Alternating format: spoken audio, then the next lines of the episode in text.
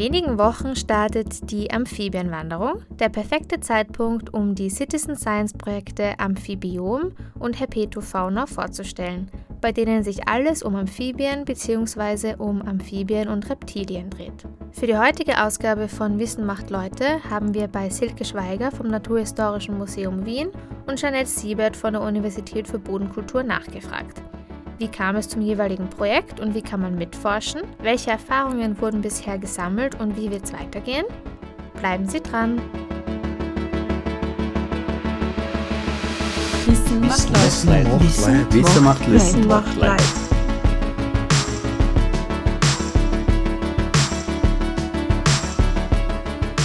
Herzlich willkommen hier bei Wissen macht Leute, dem Citizen Science Podcast von Österreich forscht. Alina Hauke am Mikrofon. Österreich forscht ist die österreichische Citizen Science Plattform, die von der Universität für Bodenkultur Wien koordiniert wird. Für all jene, für die der Begriff Citizen Science vielleicht noch neu ist, möchte ich ihn kurz erklären.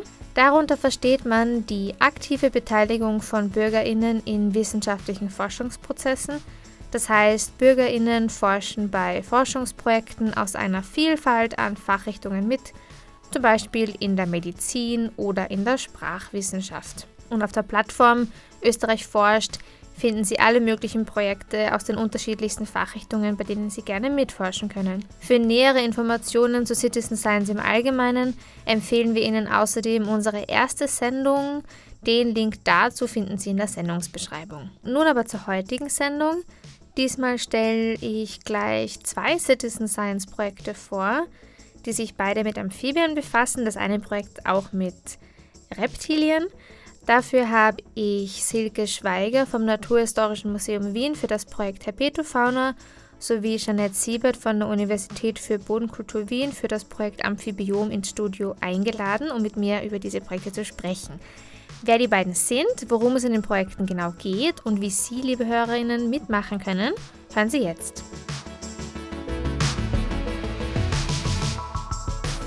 Ja, liebe Silke, liebe Jeanette, danke, dass ihr euch heute Zeit für mich nehmt. Könntet ihr euch jeweils bitte unseren HörerInnen vorstellen? Vielleicht, Jeanette, fängst du gleich an. Ja, gerne. Danke auf jeden Fall schon mal für die Einladung, liebe Alina. Mein Name ist Janet Siebert. Ich arbeite an der Universität für Bodenkultur als wissenschaftliche Mitarbeiterin und koordiniere das Projekt Amphibioben. Ja, hallo, auch von meiner Seite danke für die Einladung. Mein Name ist Silke Schweiger. Ich bin wissenschaftliche Mitarbeiterin im Naturhistorischen Museum in Wien und Kuratorin für die Sammlung der Amphibien-Reptilien bei uns im Haus. Ich mache eigentlich schon seit vielen Jahren Citizen Science Projekte, über die wir heute wahrscheinlich auch noch viel mehr hören werden. Ja, unbedingt. Bevor wir jetzt aber zu den Projekten selbst kommen, würde ich gerne mit euch noch über die Amphibienwanderung sprechen, die ja in Kürze startet. Könntet ihr vielleicht für Leute, die davon noch nie was gehört haben oder denen der Begriff vielleicht etwas sagt, aber sie nicht genau zuordnen können, was das heißt, erklären, was eine Amphibienwanderung genau ist, was das bedeutet? Ja, also im Frühjahr wandern unsere heimischen Amphibien von ihren Überwinterungsquartieren, also die meisten der Arten überwintern ja an Land, nicht alle, aber die meisten. Und da machen sie sich auf zu ihren Laichgewässern, denn sie benötigen, um sich zu vermehren, eben Wasser wo sie ihre Eier ablegen können oder ihre Larven absetzen können. Und dementsprechend machen sie sich auf den Weg. Dazwischen liegen natürlich Straßen und die sind immer wieder ein Problem, die Straßen, die die Lebensräume zerschneiden und dadurch werden natürlich viele der Arten auch finden ihren Tod auf der Straße. Es gibt ein eigenes Projekt von der BOKU, das nennt sich äh, Roadkill und da kann man eben solche Sachen auch melden, also tote Tiere auf Straßen und das wird auch sehr angenommen. Da kann man natürlich im Frühjahr leider Gottes dann auch solche Fundmeldungen dort abgeben. Aber natürlich sieht man zu dieser Zeit besonders viele Amphibien, die sind unterwegs, die gehen zu den Laichgewässern, auch nach Ende der Laichperiode gehen sie dann auch wieder zurück in ihre Landlebensräume, wo sie dann nochmal die Straßen queren müssen. Und das ist natürlich dann wieder eine Falle und kann natürlich auch wieder zu vielen Todesopfern führen. Ich wollte aber noch was dazu sagen. Es sind wechselwarme Tiere, das heißt, sie sind von ihrer Umgebungstemperatur abhängig. Ist es draußen kalt, sind sie eher starr und machen nichts. Wird es wärmer, kommen sie sozusagen in die Gänge und bewegen sich auch je nachdem, welches Wetter man hat, kann man zum Beispiel auch im Winter Reptilien beobachten. Zum Beispiel die heimische Mauerdechse ist was ganz Typisches und das heißt, man sollte auch dort die Augen offen halten, ob man Tiere entdecken kann. Vielleicht kannst du noch kurz sagen, was sind Amphibien, was sind Reptilien? Vielleicht ähm, die Begriffe mhm. schon mal gehört, aber mhm. schon lange her vielleicht. Ja, also zu den Amphibien gehören bei unseren, ich rede jetzt einmal nur von unseren heimischen Arten, gehören die Frösche, die Kröten und die Schwanzlurche dazu. Erdkröte zum Beispiel ist der Laubfrosch oder auch zum Beispiel ein Bergmolch oder ein Feuersalamander. Das sind alles Amphibien. Sie haben eine glatte Haut, die nicht von Schuppen bedeckt ist, manchmal mit Warzen versehen, wo sie auch zum Beispiel dann Giftdrüsen, auch bei der heimischen Erdkröte, die oben auf der Kopfoberseite auch Giftdrüsenleisten hat. Das wären zum Beispiel Amphibien. Reptilien hingegen sind immer von Schuppen bedeckt, haben meistens Krallen, haben vier Beine ausgebildet. Nicht immer, weil zum Beispiel unsere heimischen Schlangen sind natürlich auch Reptilien, die sind beinlos. Und da gehören eben dazu die Schlangen, die Echsen und die einzige Schildkröte, die bei uns vorkommt, die Sumpfschildkröte. Vielen Dank. Ja, und wir wollen jetzt auch gleich zu den Amphibien und Reptilien kommen, weil du dich ja in dem Projekt Herpetofauna am Museum damit beschäftigst.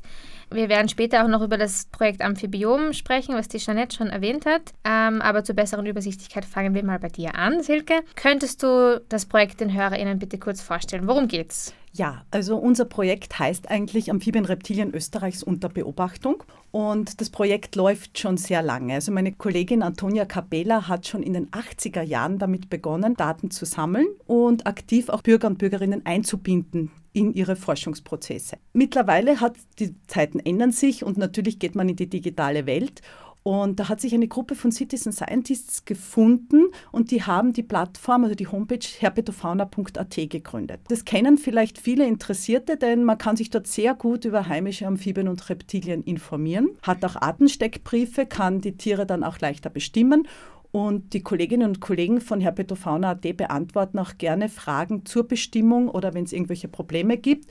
Und die sammeln für uns über ein, eine Plattform, über ein Meldeformular Funddaten aus ganz Österreich, wo man auch Amphibien- und Reptilienbeobachtungen melden kann. Und da muss ich mal wirklich sagen, ein ganz herzliches Dankeschön an das Team von Herpetofauna.at, denn über die Jahre sind wirklich über 15.000 Datensätze zusammengekommen, die allein von dieser Plattform kommen. Und da muss man wirklich sagen, das ist alles ehrenamtlich gemacht in ihrer Freizeit. Und da möchte ich mich eigentlich mal ganz herzlich bei den Kolleginnen und Kollegen bedanken.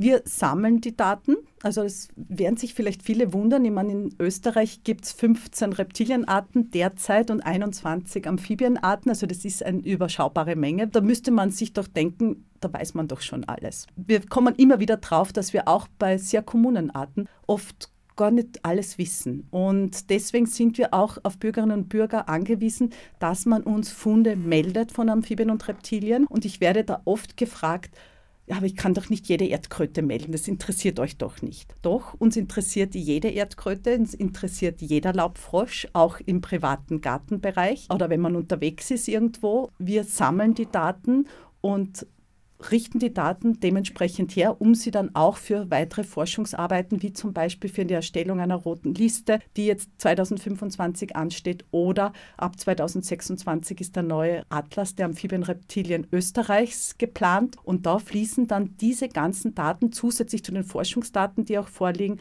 in dieses Projekt dann ein. Und da rufen wir wirklich dazu auf, dass die Leute auch Daten melden. Das heißt, wenn man jetzt ein Reptil oder ein Amphib sieht, wie geht man dann vor, wenn man das bei euch melden möchte? Ja, also man hat verschiedene Möglichkeiten. Wir freuen uns, wenn man bei uns auf der Plattform meldet, also bei herpetofauna.at. Man kann aber auch zum Beispiel iNaturalist nutzen oder observation.org oder naturbeobachtung.at. Also es gibt ja mittlerweile sehr viele Plattformen, wo man Funde melden kann. Wie gesagt vorhin auch schon, man kann auf Roadkill, falls man tote Tiere auf der Straße findet, das genauso melden. Wichtig ist nur, dass man das nur einmalig meldet. Also dass man nicht in seinem Enthusiasmus, den ich wirklich sehr schätze bei den Citizen Scientists, aber dass man das nicht dann das gleiche Tier überall meldet und sagt, dann hat man einen Mehrwert, sondern wichtig ist, nur einmal melden auf einer Plattform, denn die Daten fließen dann letztendlich alle zusammen und werden zusammengeführt und so vermeiden wir auch Redundanzen von den Datensätzen. Wichtig ist, dass man die wichtigsten Sachen aufschreibt. Wo habe ich das Tier gesehen? Wann habe ich es gesehen? Falls ich es bestimmen kann, um welche Art handelt es sich? Und ganz wichtig ist, heutzutage, jeder hat ein Handy, einfach ein Foto mit dem Handy machen und es mit hochladen, damit wir auch die Art identifizieren können und uns nochmal versichern, passt das auch. Und muss man da irgendein Vorwissen mitbringen? Du hast ja gesagt, vielleicht auch die Art bestimmen oder können da wirklich alle mitmachen? Es können eigentlich alle mitmachen, denn wenn man es nicht bestimmen kann, lädt man es einfach auf Herpetofauna hoch und schreibt hin, es ist mir nicht klar, welche Art es ist. Und die Kolleginnen und Kollegen von Herpetofauna.at schauen sich dann das Bild an und bestimmen die Art und geben auch Rückmeldung dazu, um welche Art es sich handelt. Es passiert natürlich auch sehr oft, dass mir die Leute ein E-Mail schreiben ins Naturhistorische Museum und ihre Funde so schicken. Und dementsprechend schaue ich mir das dann an, beantworte die Anfragen und schickt es dann auch zurück. Wie ist es eigentlich dazu gekommen, dass ihr Bürgerinnen überhaupt in eure Forschung mit einbezieht? Also ich war ja damals nicht dabei, das hat noch meine Kollegin gemacht, die Antonia Capella, aber ich kann das ganz gut nachvollziehen. Es gibt, genauso wie bei den Ornithologen, also bei den Vogelkundlern, gibt es bei den Amphibien- und Reptilienmenschen, also bei den Herpetologinnen und Herpetologen, wäre der Fachbegriff, auch Enthusiasten, die das nicht studiert haben, aber die sich sehr für die Arten und für die Tiere interessieren. Und da gibt es wirkliche Kennerinnen und Kenner darunter. Und die haben natürlich dem Museum sehr viele Daten gebracht. Also ich habe ein Beispiel auch von einem Herrn aus Oberösterreich, ein Landwirt, der meldet dem Museum mittlerweile, ich glaube, seit über 20 Jahren alle seine Beobachtungen rund um seinen Hof in seinen Wäldern ganze Mappen füllen jetzt schon unsere ähm, Archive und alles ganz minutiös belegt mit Fotos, ganz genau ausgefüllt die Koordinaten, der Fundort, die Begleitumstände, wie er sie gefunden hat, wie der Lebensraum auch ausschaut. Also besser kann man sich das nicht vorstellen.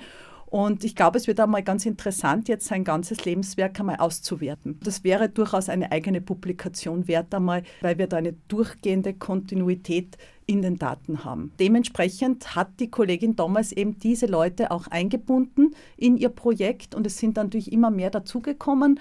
Wir haben natürlich auch eine Gesellschaft, die Österreichische Gesellschaft für Herpetologie, die am Naturhistorischen Museum ansässig ist und es ist ein, ein gemeinnütziger Verein wo eben sich auch viele treffen, um über Amphibien und Reptilien zu reden, zu diskutieren, sich Fachvorträge anzuhören, Tagungen zu besuchen. Und natürlich gehen die auch raus, machen Exkursionen und wir machen auch geführte Exkursionen mit den Leuten. Und da werden natürlich auch sehr viele Daten erhoben. Wenn man mitmacht, welche Vorteile hat man denn dann als Citizen? Ich glaube, die Vorteile bestehen darin, dass man erstens sich denkt, meine Daten werden verwendet und die sind nützlich und die dienen natürlich auch zur Erforschung und auch letztendlich zur Erhaltung der Arten in Österreich. Man lernt irrsinnig viel über die einzelnen Arten in Österreich, weil ich merke es auch über die Jahre, wie profunder das Wissen von den einzelnen Citizen Scientists auch wird. Also dass sie sehr klein beginnen mit einer Erdkrötenbestimmung oder mal ein Laubfrosch, aber wie sie sich dann immer mehr in die Materie einarbeiten und dann wirklich sehr gute Kennerinnen und Kenner der österreichischen Herpetofauna sind und sich auch gut im Gelände auskennen, wo sie die einzelnen Arten finden können. Das ist natürlich ein Lernprozess, den wir auch gerne unterstützen und wo wir dann auch mit Rat und Tat manchmal zur Seite stehen. Wo kann ich zum Beispiel im Frühjahr gute Exkursionen hinmachen? Aber solche Sachen federn wir auch ein bisschen ab mit Literatur. Also es gibt ja auch das neue Buch Amphibien Reptilien Wiens das herausgebracht worden ist im Verlag des Naturhistorischen Museums, wo auch ich eine der Mitherausgeberinnen bin. Da haben wir auch eben Anleitungen drinnen, wie meldet man, wie geht man raus. Es gibt eigene Strecken, wo kann man zum Beispiel in Wien Amphibien, Reptilien leicht beobachten, wo kann ich mich auch über die Arten informieren. Also da versuchen wir eben auch auf diesem Weg das Interesse zu wecken von den Bürgerinnen und Bürgern. Abschließend jetzt zu, zu dem Blog würde ich dich gerne noch fragen, welche Beobachtungen von Bürgerinnen für dich vielleicht besonders überraschend oder neu waren. Es kommt ja sicher viel rein. Mhm. Ähm, vielleicht gab es da in den letzten Jahren, in letzter Zeit was, was mhm. besonders ähm, spannend war für dich. Ja, und zwar, es war was sehr Spannendes vor ich glaube, es war 2020, da hat mir eine Dame ähm, ein Mail geschrieben ins Naturhistorische Museum und gesagt, sie hat eine Schlangenart in Niederösterreich gesehen und sie glaubt, die kommt da nicht vor. Sie hat gesagt, sie hat es bestimmt auf herpetofauna.at und sie glaubt, das ist eine europäische Hornviper. Die europäische Hornviper kommt nur in Kärnten und in der südlichen Steiermark vor. Und immer gedacht, okay, vielleicht ist es eine Schlingnatter oder es ist irgendwas anderes.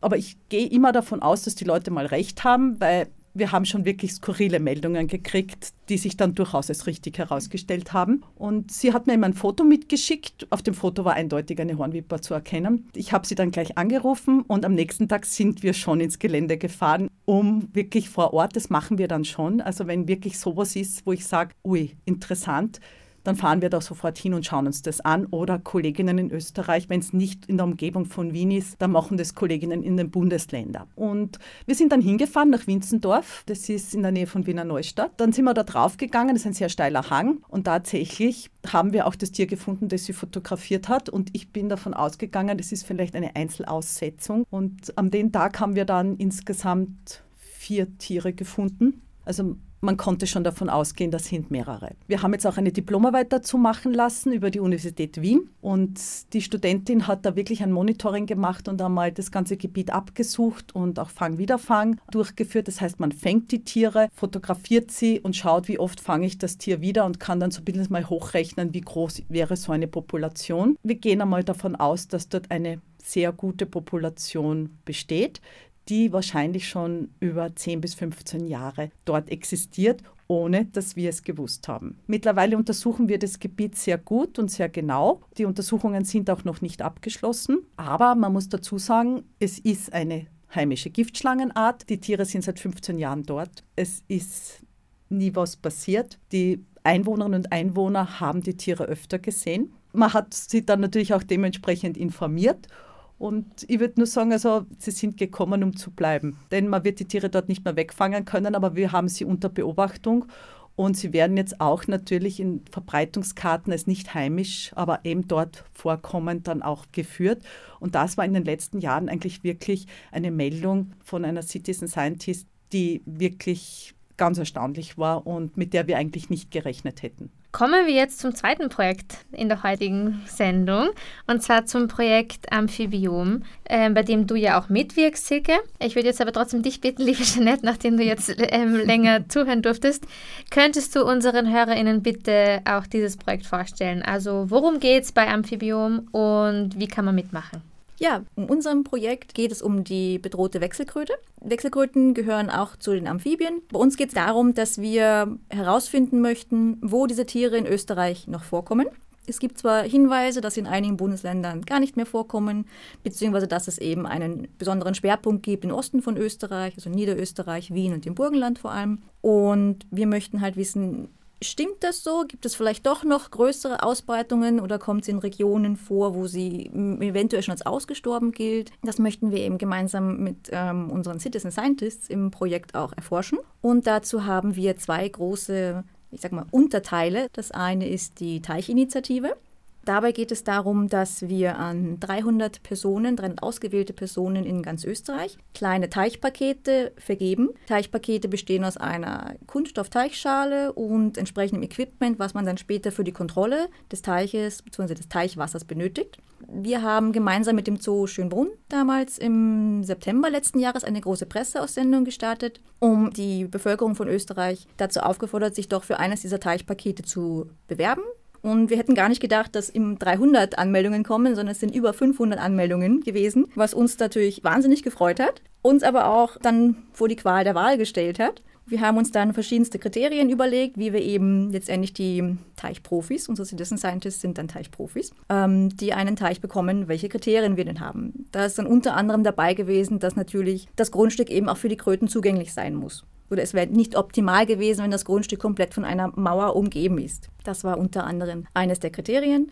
Und wir haben versucht, es möglichst schön auf Österreich zu verteilen, also eben auch in einzelnen Bundesländern, zum Beispiel in Kärnten, wo es wirklich extrem schwierig leider geworden ist, die Wechselkröte zu finden und die Lieferung ist jetzt fast abgeschlossen. Also unsere beiden Kollegen Janis und David sind noch immer in ganz Österreich unterwegs und die Teilnehmerinnen und Teilnehmer, also Teichprofis, ähm, haben dann die Aufgabe, dass sie das Teichpaket, also die Teichschale genauer gesagt, bis Ende Februar auf ihrem Grundstück eingraben. Und mit März beginnt dann das Monitoring des Teiches, also die Kontrolle, vor allem des Teichwassers. Natürlich muss der Teich, wie gesagt, gefüllt werden. Ein leerer Teich bringt den Wechselkröten auch nichts, auch wenn sie ja als Pionierart gelten und eben Gewässer besiedeln, die quasi neu entstanden sind. Und mit März beginnt dann eben die Kontrolle des Teichgewässers in einem 14-tägigen Rhythmus bis August des in diesen Jahres, ob denn eventuell dort Wechselkröten oder auch andere Amphibien oder auch Reptilien das Gewässer als neuen Lebensraum nutzen können und möchten. Und was wird dann genau im Wasser kontrolliert? Ähm, Im Wasser kontrollieren wir oder lassen wir unsere Teichprofis schauen, ob es denn Insekten gibt, die auch zum Beispiel im Wasser vorkommen. Also die, äh, unsere Teichprofis bekommen einen Kescher mit in ihrem Teichpaket und dort schauen sie eben quasi eine leichte Bewegung einmal durch das Teichwasser, um eben herauszufinden, ob sich Insekten im Laufe der Zeit von alleine eben Teichwasser ansiedeln. Diese Insekten werden dann auch aufgesammelt von den Teichprofis im vierteljährlichen Rhythmus dann zu uns an die BOKU geschickt und dann auch von ExpertInnen an der BOKU nach Möglichkeit auf Artebene bestimmt, um eben herauszufinden, wie sich eben auch die Insektenwelt quasi in einem künstlich geschaffenen Gewässer entwickelt. Im Herbst kann dann das Teichwasser wieder ausgelassen werden. Dazu haben die Teichschalen im Boden ein kleines Loch, das mit einem Stöpsel ansonsten verschlossen wird. Und damit das Gewässer über den Winter, wie bei einem natürlichen Gewässer, annähernd trocken fällt, ähm, wird eben das Wasser im Herbst ausgelassen und im Frühjahr nächsten Jahres, Anfang März bzw. idealerweise natürlich im Februar, wird der Teich dann wieder mit Wasser gefüllt. Und das Monitoring läuft dann wieder zwischen März und August 2025. Du hast jetzt ähm, erwähnt, dass das quasi der eine Teil ist, den die Citizens bei euch im Projekt haben. Was ist dann der zweite Teil? Ja, der zweite Teil ist auch ein österreichweit angelegtes Rufmonitoring. Also darunter verstehen wir eigentlich, dass wenn beispielsweise Citizen Scientists ähm, einfach am Nachmittag, am, am späteren Abend auf Spaziergängen unterwegs sind und beispielsweise ein Amphib hören, dass sie das über unsere Amphi-App direkt aufnehmen und hochladen können. Und unsere Expertinnen im Projektteam bestimmen dann oder helfen auch gerne bei der Bestimmung natürlich der Tiere. Es, deswegen ist es sehr, sehr niederschwellig. Es ist, muss kein Experte dabei sein bei den Citizen Scientists, der jetzt hundertprozentig sagen kann, es handelt sich um diese oder jede Amphibienart oder gar einen Vogel. Manchmal klingen doch die Rufe sehr, sehr ähnlich. Wenn jemand einen Ruf gar nicht erkennen kann, macht gar nichts. Am besten einfach mal aufnehmen, uns über die App schicken. Wir sind sehr, sehr gespannt, was und wo vor allem unsere Citizen Scientists dann in ganz Österreich welches Tier denn finden oder hören. Das heißt also, bei euch in der App kann man dann Audioaufnahmen hochladen. Gibt es da dann auch Beispiele, wo man sich das anhören kann, ähm, wie die jeweilige Art klingt? Ganz genau. Wir haben nicht nur Steckbriefe, wo die Citizen Scientists einmal nachlesen können, was gibt es denn für eine Art, wie schaut die denn aus, weil es muss natürlich nicht immer nur ein Ruf sein, den sie eben gerade gehört haben. Es kann natürlich auch gerne ein, ein Tier sein, was sie tatsächlich sehen. Mhm. Sie können dann in einer Liste auswählen, ob sie das Tier finden. Wenn sie es gar nicht in der Liste finden, gibt es auch die Option, dass sie das einfach als, als unbekanntes Tier in die App hochladen, uns melden und wir helfen natürlich immer gern bei der Bestimmung. Und dasselbe gibt es eben auch bei den Audioaufnahmen. Es gibt die Möglichkeit, dass sie sich auf unserer Homepage oder auch in der App, in der Amphi-App, die Audioaufnahmen anhören, wie eben zum Beispiel eine Wechselkröte klingen kann. Und dadurch haben sie die Möglichkeit, selber einfach schon mal zu versuchen, das Tier dann zu bestimmen. Mhm. Silke, ich würde dich jetzt zum Projekt ähm, gern auch noch eine ja. Kleinigkeit fragen. Und zwar, was ist denn deine Aufgabe bei Amphibium? Ja, also ich war mal prinzipiell zuständig, die Grunddaten zu liefern über die Verbreitung der Wechselkröte in Österreich, weil wir haben ja da sehr viele Daten bei unserem Naturhistorischen Museum in unserer Datenbank. Die zweite große Datenbank, muss man auch immer sagen, ist in Salzburg. Im Haus der Natur gibt es auch so eine große Verbreitungsdatenbank. Und wir arbeiten da sehr eng zusammen und können dadurch eigentlich wirklich ganz Österreich das Gebiet abdecken und über die Verbreitung der einzelnen Amphibien- und Reptilienarten sehr viel sagen. Und da haben wir mal die ganzen Fundpunkte zur Verfügung gestellt, um eben auch die Gebiete auszuwählen, die dann interessant wären. Auch durch unsere Expertise, eben, wo wir gesagt haben, okay, Kärnten eben wäre besonders wichtig. Oder je weiter man in den Westen natürlich geht, desto interessanter wird es. Ähm, wo gibt es noch Vorkommen der Wechselkröte in Österreich? Natürlich werde ich mich auch beteiligen bei der Auswertung der Rufe, falls nötig. Und das ist manchmal gar nicht so einfach, auch für uns, ähm, die sich doch immer tagtäglich damit beschäftigen. Aber Amphibienrufe sind nicht alle so einfach immer zu identifizieren, aber durchaus spannend. Und auf das freue ich mich auch schon, weil das macht auch Spaß, wieder mal was zu machen, was man sonst eigentlich nicht so macht. Ja, fein. Das heißt also, die Bürgerinnen und Bürger, also wer jetzt neu interessiert ist, quasi sich auch zu beteiligen, die Teichinitiative, da, da ist schon ausgewählt, wer mitmacht. Aber wenn man mitmachen möchte, kann man beim Rufmonitoring gerne die App Amphi App, die, die Amphi-App, Amphi genau. genau, die Amphi-App kann, kann, man runterladen und, und dann mitmachen, ab sofort. Ja, ab sofort. Und die App findet man auf unserer äh, Webseite auf amphi.at. Da gibt es die App für Android-Versionen und auch für Apple-Geräte. Und auch alle Steckbriefe, von denen ich schon gesprochen habe, und auch die Rufbeispiele kann sich jeder gerne mal reinlesen. Welches Tier könnte denn wo vorkommen und auch wie klingen. Ja, dann würde ich gerne noch von dir wissen, Jeanette, zum Abschluss. Worauf freust du dich denn ganz besonders in den nächsten Monaten? Wird jetzt ähm, doch viel, viel reinkommen bei euch? Ähm, ja, ihr schaut in den Startlöchern für die Frühjahrssaison. Äh, worauf freust du dich? Uh, das ist eigentlich sehr, sehr, sehr, sehr viel sogar. Also wir haben jetzt schon so die ersten, die ersten Fotos bekommen. Mein Teich ist eingegraben und ist das eh in Ordnung? Ich habe da noch eine Bank daneben gestellt, dass ich das beobachten kann, was da passiert. Also wir sind schon sehr, sehr gespannt, wie die ganzen Teiche, wie sich das entwickelt eben in allen Bundesländern, weil es natürlich, es wird sicherlich nicht überall gleich sein. Also da bin ich schon freudigster Erwartung, was und wie viel denn da alles so hereinkommt. Und vor allem auch die, die Rufe. Also das ist ein Bereich, wo ich sehr, sehr gespannt bin, was wir wo finden. Das ist halt wirklich ist noch ein ganz großer Punkt, wo ich wirklich mich extrem drauf freue. Ja, danke. Auch Silke, für dich habe ich eine Schlussfrage vorbereitet. Was war denn dein Höhepunkt in der Zusammenarbeit mit Citizen Scientists in den letzten Jahren? Was hat dich am meisten geprägt oder beeindruckt? Also, ich muss sagen, am meisten beeindruckt mich immer, dass sich ähm, Privatpersonen mit der Thematik so intensiv oft beschäftigen. Das ist wirklich bewundernswert, das muss ich wirklich sagen, und auch immer mehr dazulernen wollen. Natürlich hat mich eigentlich, muss ich wirklich sagen, mit mich am meisten beeindruckt das Team von Herpetofauna.at, dass man sowas auf die Beine stellt und dass man das ehrenamtlich in seiner Freizeit macht, eine Homepage betreut, Fragen beantwortet, wirklich um die Verbreitung der Amphibien und Reptilien so viel dazu beiträgt und das auch ganz professionell abwickelt und macht. Das hat mich eigentlich wirklich, muss ich sagen, beeindruckt, weil das geht jetzt schon so viele Jahre, das Projekt. Und dementsprechend, glaube ich, haben sie auch sehr vielen Österreicherinnen und Österreichern geholfen und auch geholfen, Amphibien und Reptilien doch lieb zu gewinnen, sage ich jetzt einmal ganz profan. Denn nicht jeder ist begeistert von Amphibien und Reptilien und vor allem von Schlangen. Das kriege ich doch immer wieder mit. Wie gesagt, es ist, sind langsame Schritte vorwärts, um eben auch da eine Liebe zu diesen Tieren zu entwickeln. Aber ähm, mit vereinten Kräften funktioniert es dann ganz gut. Ja, fein. Dann sind wir jetzt auch schon am Schluss unseres Gesprächs angekommen. Ich glaube, für ähm, beide Projekte freut ihr euch, wenn Bürgerinnen und Bürger, die jetzt vielleicht auch sogar zuhören, mitmachen. Bitte. Ganz wichtig. Melden, melden, melden. Alles, was man sieht an Amphibien und Reptilien in ganz Österreich, egal auf welcher Plattform, aber es ist so wichtig, dass wir ihre Daten erhalten um eben dann auch damit weiterarbeiten zu können. Genau, wenn man sich weiter informieren möchte, gerne in die Beschreibung dieser Sendung schauen und da finden Sie dann alle Informationen. Ähm, dann bleibt mir nichts mehr als zu sagen, vielen herzlichen Dank für eure Zeit, für das Gespräch mit euch und ich hoffe, jetzt sind ganz viele motiviert mitzumachen. Das hoffen wir auch. Danke für die Einladung und das nette Gespräch. Ja, vielen Dank auch dafür. Danke.